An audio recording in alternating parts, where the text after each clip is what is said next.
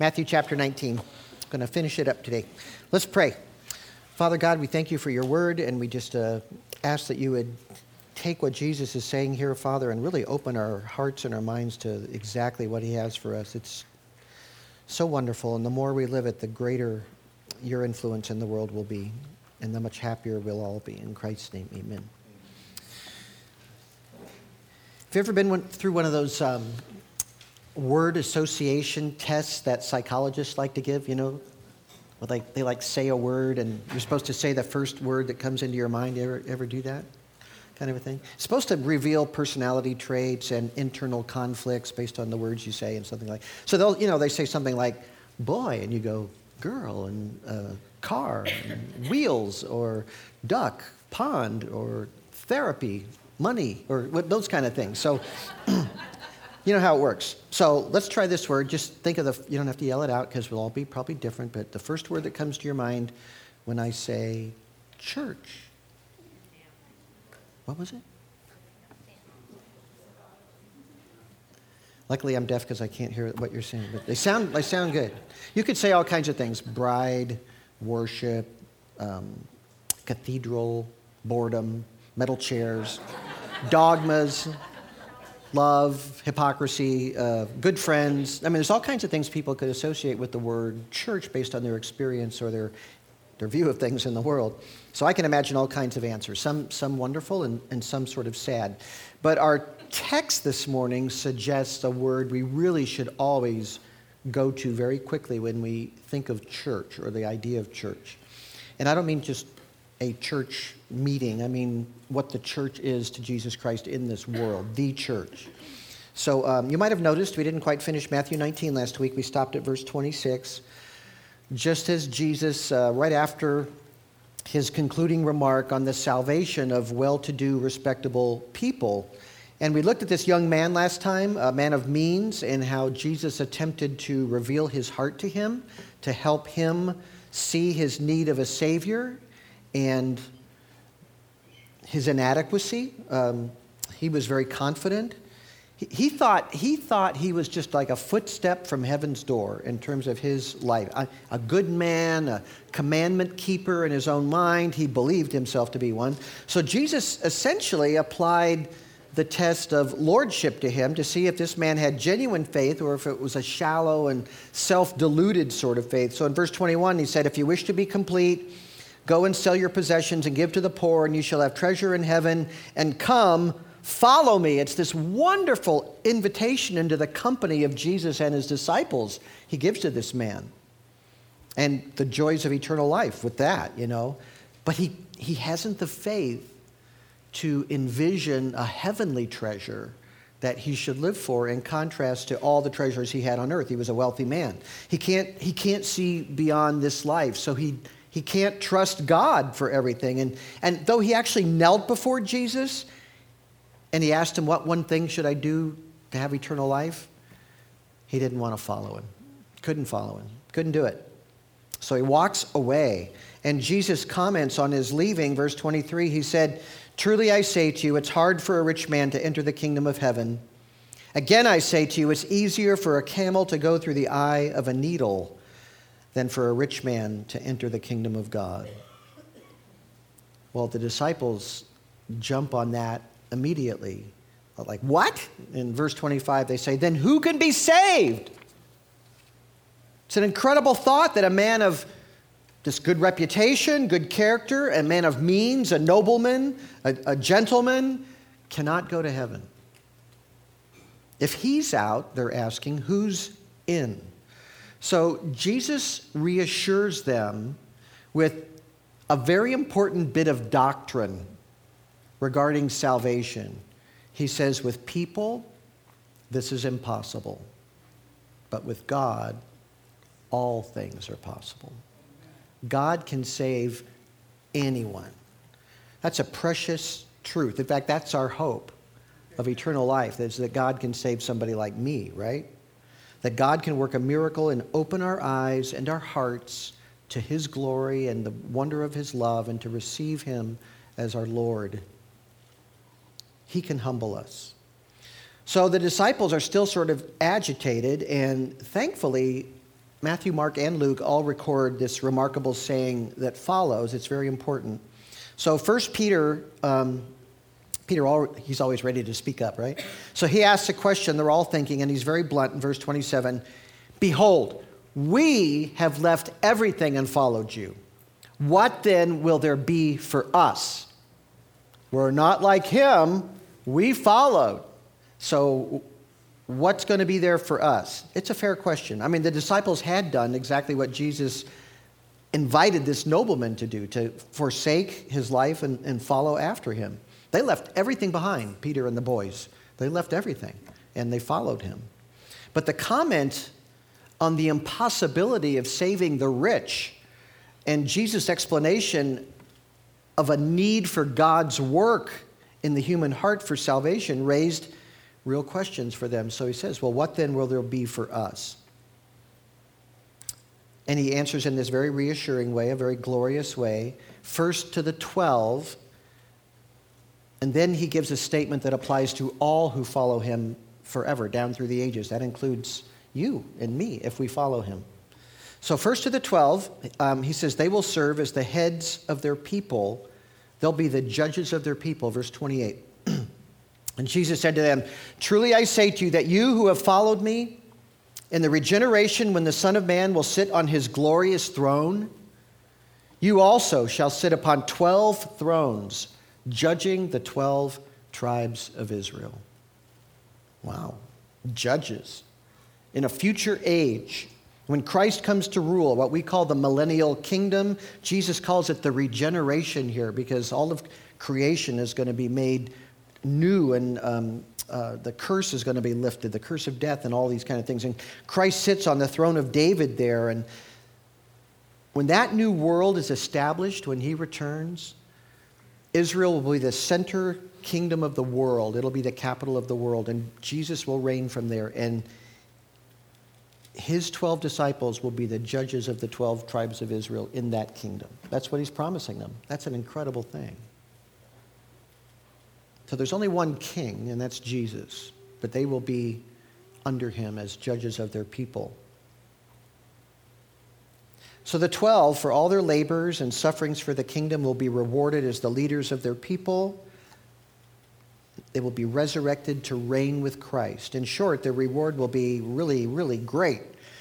But what interests me most is what Jesus adds on to this declaration regarding the 12, because I'm not one of the 12, so it's interesting, but but the, this next part, that's got my attention. He goes beyond the 12 and he speaks to all who follow him. And this saying of Jesus, the very first time I read this in the Gospels, it struck me. I mean, when I was a brand new Christian, it doesn't mention the word church. I mean, the gospel, the word gospel is, uh, the gospels seldom mention the word church. I mean, it only happens twice in Matthew. We already mentioned that. But this saying is about the church. I mean, it just breathes church because it's about those who are going to follow after him before his kingdom is established. So that's the church age. So we're right there.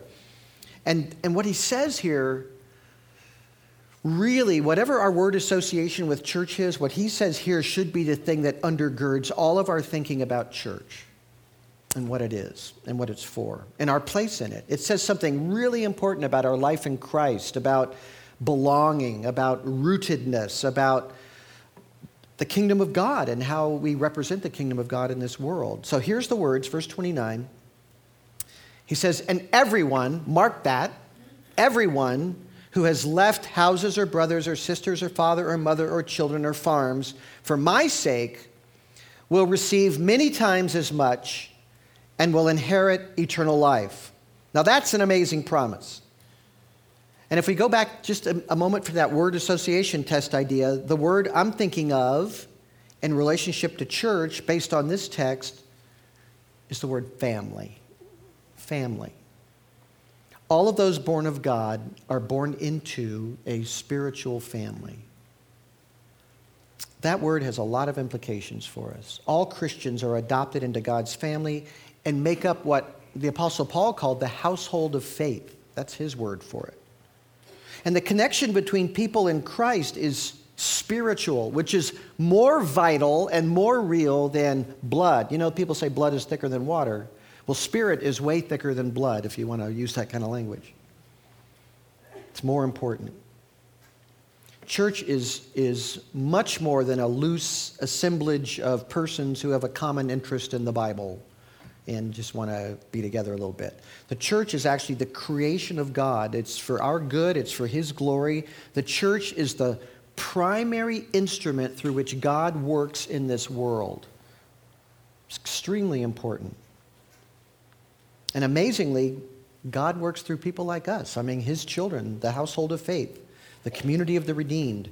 Um, Ray Stedman years ago wrote a book on the church, and he said, The church is the dwelling place of God. He lives in His people. That is the great calling of the church to make visible the invisible Christ. The calling of the church is to declare in word and demonstrate in attitude and deed the character of Jesus Christ, who lives within his people. We are to declare the reality of a life changing encounter with the living Christ and to demonstrate that change by an unselfish, love filled life. I don't think I could say it any better than that. That's, that's it. He's got it. He's so right. That life has to be manifested in the context of a close community, a family, or it won't be manifested at all. It won't be seen. So, church is this spiritual family where these characteristics of Christ are manifested by redeemed sinners towards each other in close fellowship with each other. And this morning, I just want to consider that community the way Jesus envisions it here, and as the early church actually lived it. And hopefully, that will prompt us to, to seek a deeper mutual life if we're not there yet, and have this deeper mutual concern that we should have for one another. Let's hear the words again. Everyone who has left houses, or brothers, or sisters, or father, or mother, or children, or farms for my sake will receive many times as much and will inherit eternal life. But many who are the first will be last, he says in verse 30, and the last first. So the central truth there there is no good thing that you can forsake for Christ in this life that he will not return to you many times over. Not only in eternity, but here in this world. So, what could that mean? Well, a prosperity preacher would jump right on that, right? Does God owe me all of these goodies if I give up what I have for Him? Do I just have to name it and claim it and I'll have 100 houses and all kinds of other cool things, lots of farm? No, that's not what it means. To, to, say this means God wants us all to be rich, is to totally pervert the very idea here, the very meaning of it. It's about people who've lost everything. And what Jesus is saying is that those who lose things for His sake have gained vast rewards and untold resources, human and material. In fact, if you flip over to Mark's gospel, he, he says a really important line there that Matthew doesn't include. There's a little element there. I want you to see it. Matthew chapter, Mark chapter 10, I'm sorry. Mark chapter 10. It's really helpful.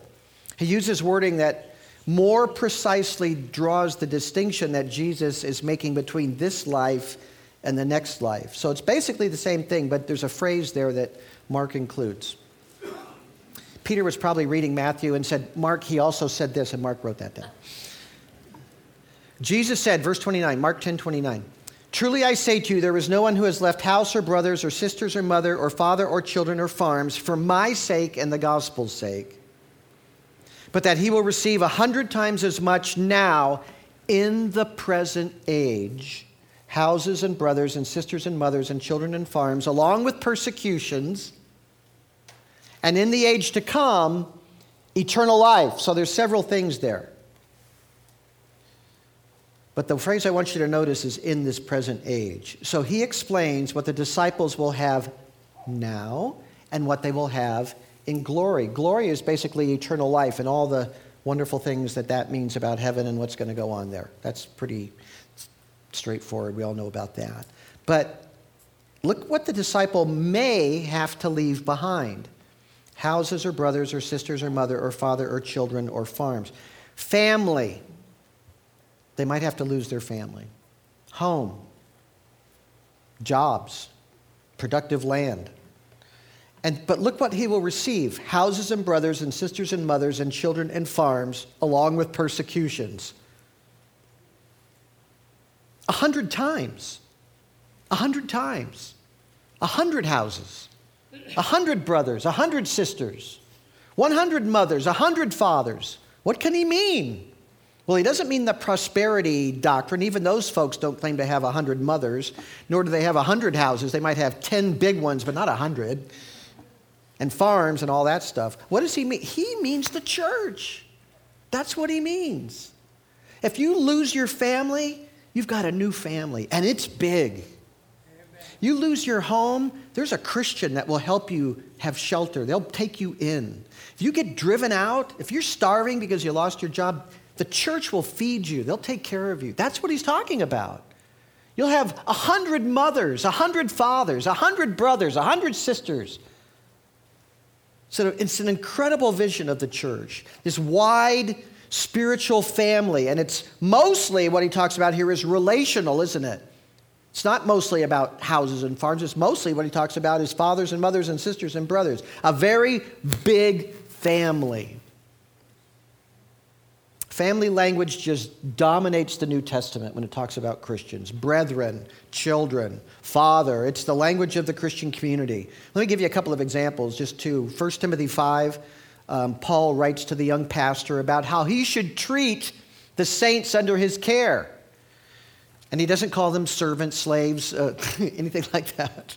He says, he says, Timothy, look, don't sharply rebuke an older man, but appeal to him as a father. He's your, he's your father. He's a father in the body of Christ. To the younger men, Talk to them like they're your brothers. The older women as mothers, and the younger women as sisters. And then he adds, in all purity, just so in case you get stray there.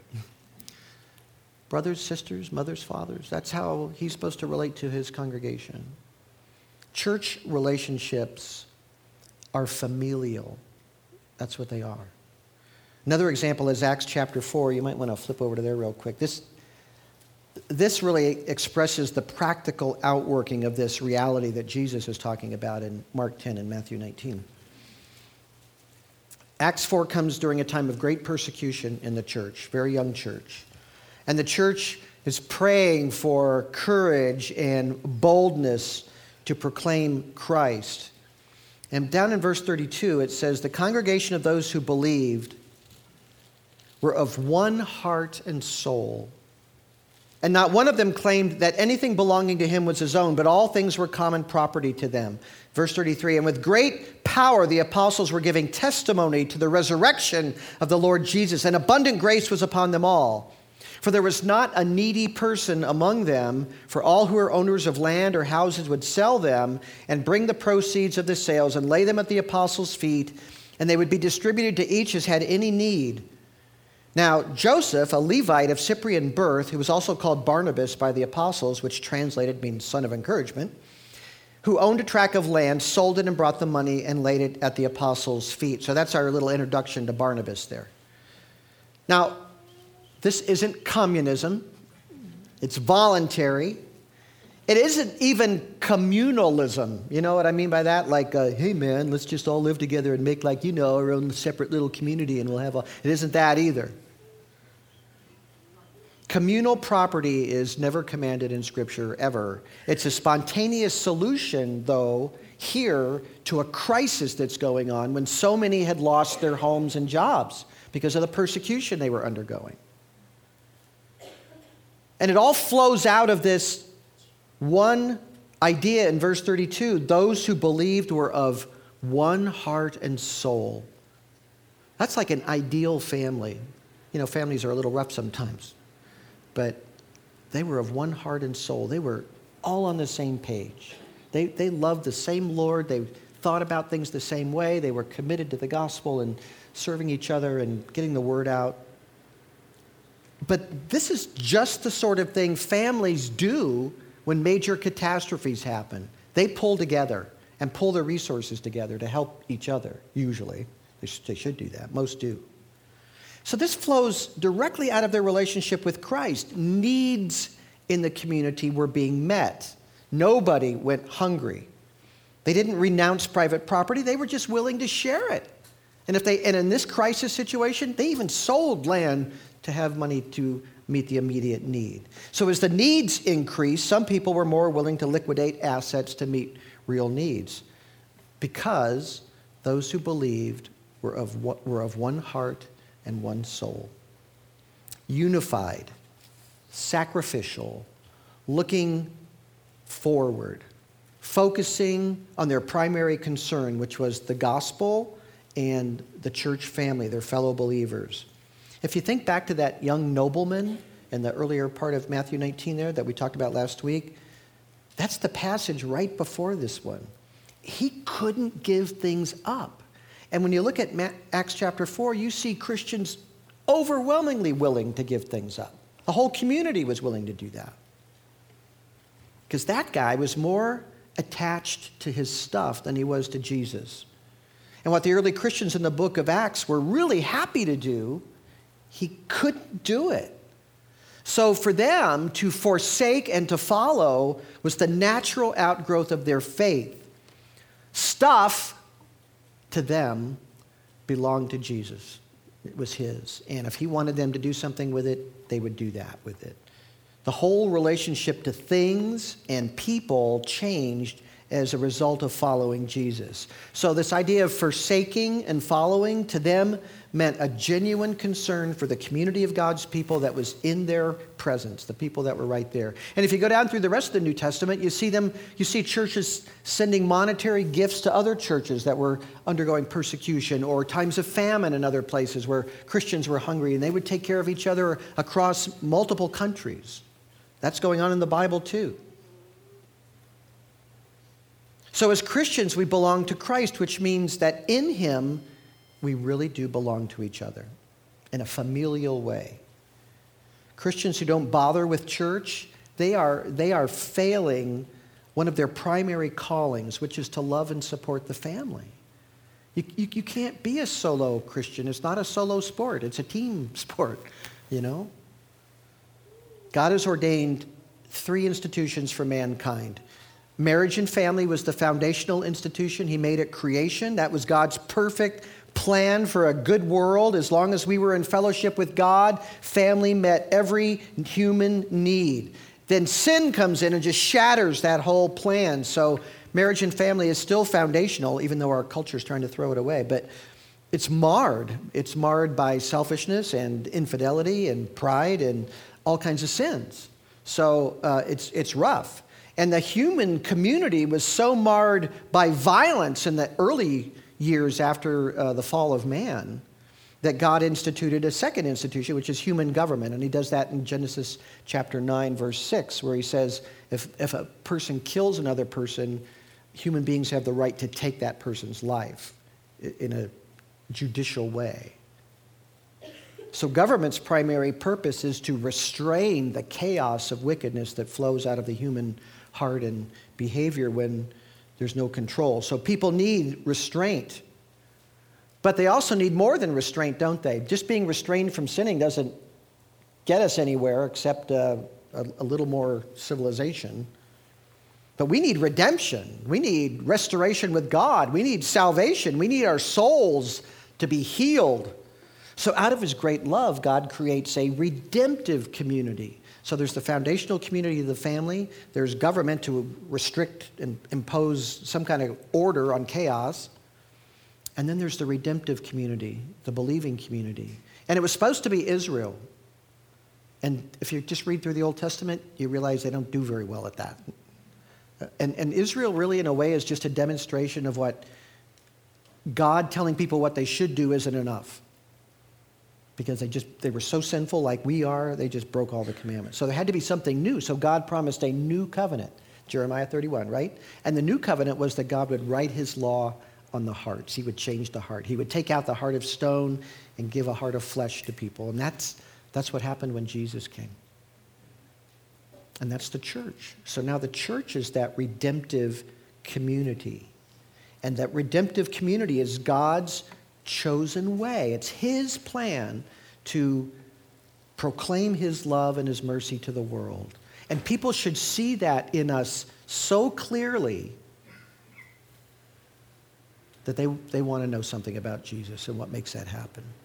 This proclamation is not to be just by the word, but by living according to the laws of the gospel. The proclamation is not to be just by word, it's how we act, the golden rule, the law of love, the Ten Commandments. Israel was supposed to be this beacon to the world, and it failed. The church is to carry the light of God into the whole world, carry it out. And that is done when we forsake and follow. Forsake whatever things we were tied to and say, Jesus, we'll follow you. you. You want us to walk away from all of it, we'll walk away from all of it. You want us to share some of it, we'll share some of it. You just tell us what to do. And He does that by showing us needs. Christ wants us to love the church, the community of the redeemed, the family of God, and give it the same priority of devotion that the early Christians did. That's what he wants us to do. There has been a lot written in the Christian press. You know, I read Christian information all the time. It's part of my job, I guess. and I'm interested. I'm genuinely interested. But um, the last two or three years, there's a lot of uh, talk about the general decline in church attendance in the United States. And actually, it's not as low as it's been in the past. Um, you know, during the, like the American Revolution, church attendance was like way down. So you had the Great Awakening in the 1740s. By the time you got up to 1770s and 70, I mean, it was like down. People just didn't. The Enlightenment, there are all kinds of reasons for that. It ebbs and flows over time. But it's kind of down now a little bit. And there's some reasons for that, you know, that they come up with, cultural explanations. There are way fewer cultural Christians now because you're a bad guy if you believe like there's two genders and all that kind of stuff. I mean, that's really evil. So, um, you know, you, are definitely got to be counterculture, and most people are afraid to be counterculture. So, um, they, they can't go with Christian morality, so they, they gave up on church. Um, if you're under 40 and you attend church, you're more likely to have a real interest in Christ than people did in the past. Because people, it used to be socially acceptable to go to church, and if you're a good person, you should go to church. So most people just showed up, right? That was kind of their thing. So, but now you got to kind of like be pretty committed to it, if, at least to a biblical church, because uh, you're going to get a lot of flack for that. And people are way less loyal to institutions generally and social things. You know, they wrote a, some guy wrote a book years ago called Bowling Alone. Because, and bowl, he was using bowling, bowling leagues as an illustration of the kinds of things people used to always do together. There were all kinds of social groups, clubs, societies, interests. People went out and did things together. And now everybody's locked in. I mean, TV really started to pull that down, but the internet is like totally destroyed people's lives. I just read an article the other day that 20% of millennials, those are young people, are incredibly lonely. They have no friends. No, 20% have no friends. I'm thinking, wow, that is a different world. And so, um, church is part of that thing. People don't join the Elks Club anymore. You, you go to most of these clubs and they're old. Nothing wrong with being old, but they will die with us, right? So, um, and that's just kind of sad as a cultural thing, but uh, when church is thrown into that mix too, we just don't do that, you know, got other things to do. Um, it, that goes down too. But, but a Christian is not supposed to just be a Christian on their own. They belong to this family and they have familial obligations. Jesus didn't say, On this rock I will build your life. He said, On this rock I will build my church. And by that he meant the redeemed community. He gave his life for the church, the Bible says. And you can watch church on TV, but you can't serve the TV. I mean, it doesn't care. And you can't really practice your faith even in an online community. You can connect with people a little bit, encourage them or whatever, but it's not the same. Not like you can in person.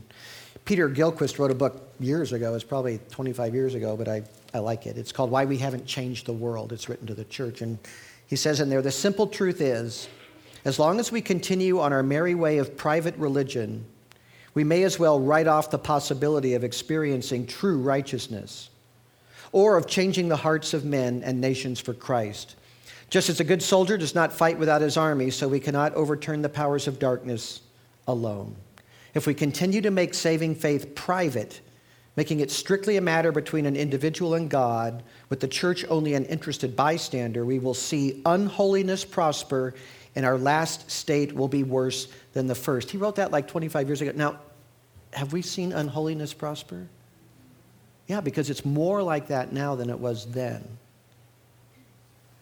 Then he says, with singleness of purpose, our Lord Jesus Christ has raised up one place and one place only for his holy ones to call home, a place in which they can be accountable and answerable. It's time for the holy people of God to once again commit themselves to him in his church. God's people, God's institution, God's program, it's just where we belong. It's where we belong. It's a place where there are hundreds of dads and moms, and hundreds of brothers and sisters, and hundreds of kids, and hundreds of houses and farms, and all kinds of stuff. And we're all called to share the needs and the burdens of one another, to be there for each other. With accountability, what did we call that a few weeks ago? Fraternal admonition. Correcting one another, that too. So we're all in it together. Galatians 3:28 there's neither Jew nor Greek, there's neither slave nor free, there's neither male nor female, you are all one in Christ Jesus.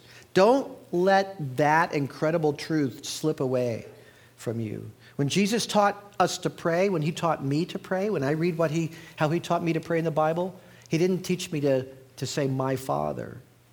He taught me to say our Father because it's really a community thing.